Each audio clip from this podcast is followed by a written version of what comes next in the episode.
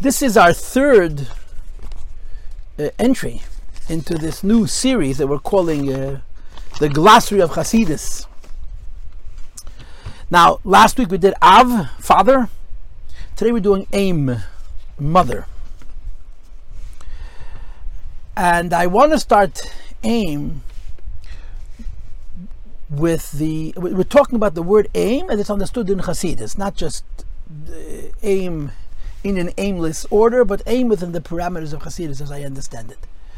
So I want to begin with the expression Ema Barim Smecha. Ema Barim Smecha means the mother has joy from her children. And um, there's a lot of details to what the Ema Barim Smecha means.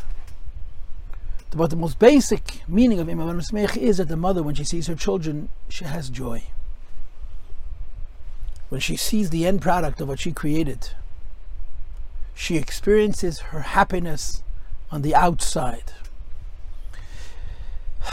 Now, the the unique nuance to Eim Habanos Mecha is that the mother experiences the joy after it's all done, after her children are all grown, after the children have given her nachas.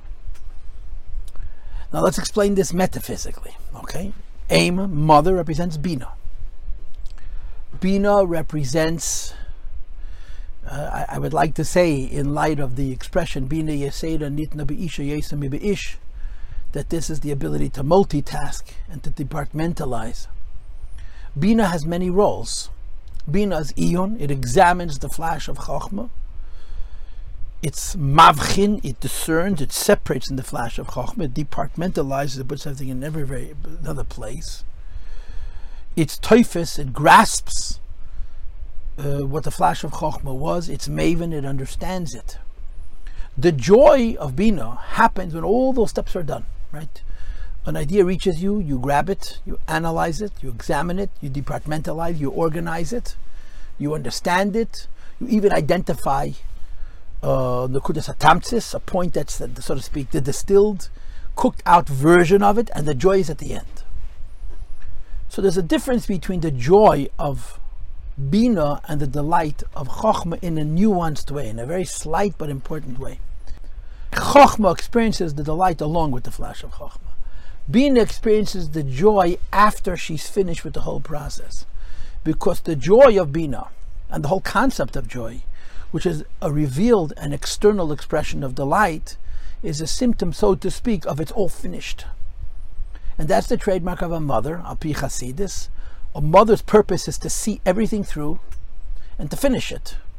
That things should not remain in theory, they shouldn't remain, remain hypothetical, they shouldn't remain uh, spiritual, they should come down into the real world, into a real action, into a full realization. That's what Bina does. She actualizes everything that Chokhmah theorizes and uh, intuits and when she sees it through till the end, there's a joy. And the joy that Bina experiences is the joy of having seen it through, of having completed it. But then Chassidus adds something fascinating.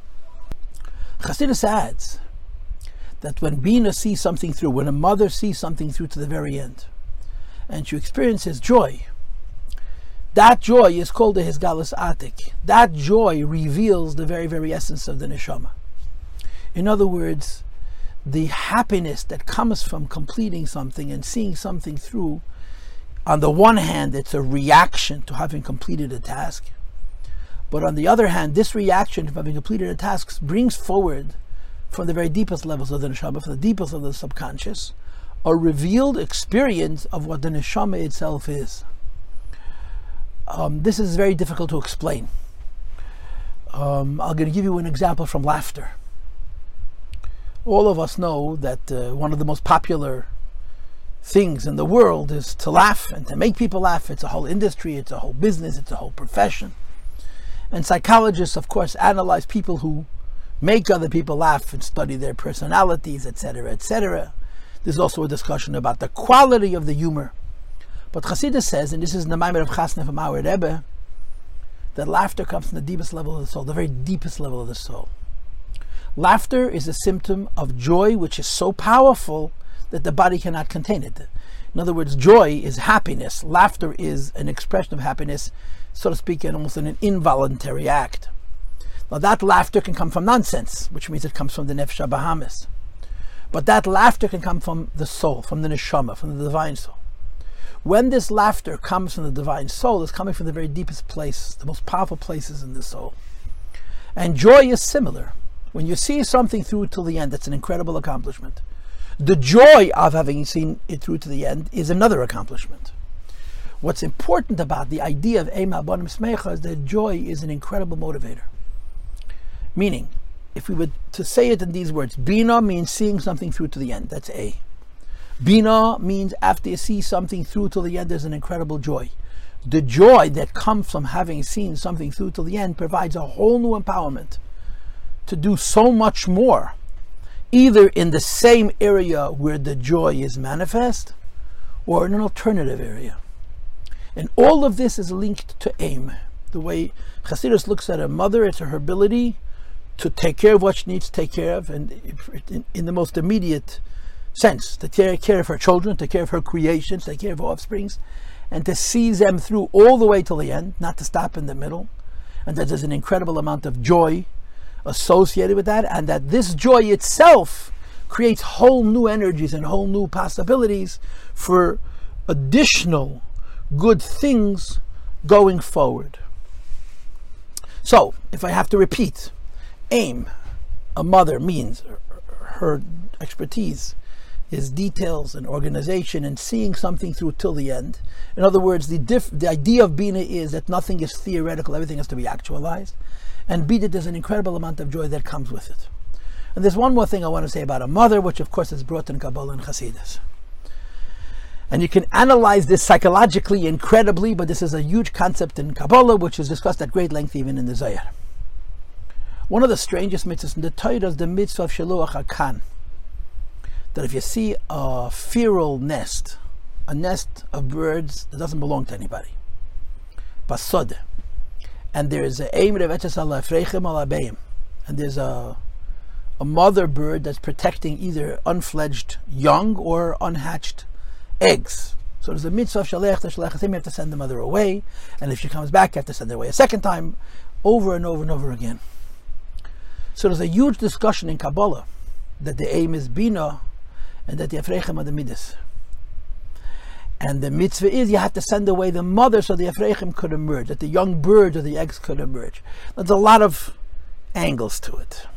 One angle is that the mother represents the human mind, the children represent the human heart.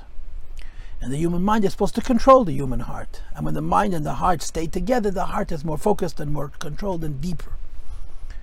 So in that way, sending away the mother would be a deficiency because now the younger are going to fly away from the nest. They're going to miss the control that their mother gives them. But there's another angle, and the other angle is that children need to grow up and become entities unto themselves. And in order for this to take place, the mother has to be sent away so that the children can become entities unto themselves. And that's also a part of the mitzvah of Shalech, the Shalech aim. That's the way it's explained in Kabbalah, sending away the mother bird. And then you take the young so that the young can become grown up, the young can become old.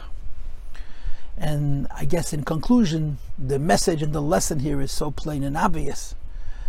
Um, besides all the mysticism, every mother wants the best for her children. And one of the most difficult aspects of wanting best for your children is sending away the mother so that the children can grow up and become their own uh, reality and ultimately become parents themselves.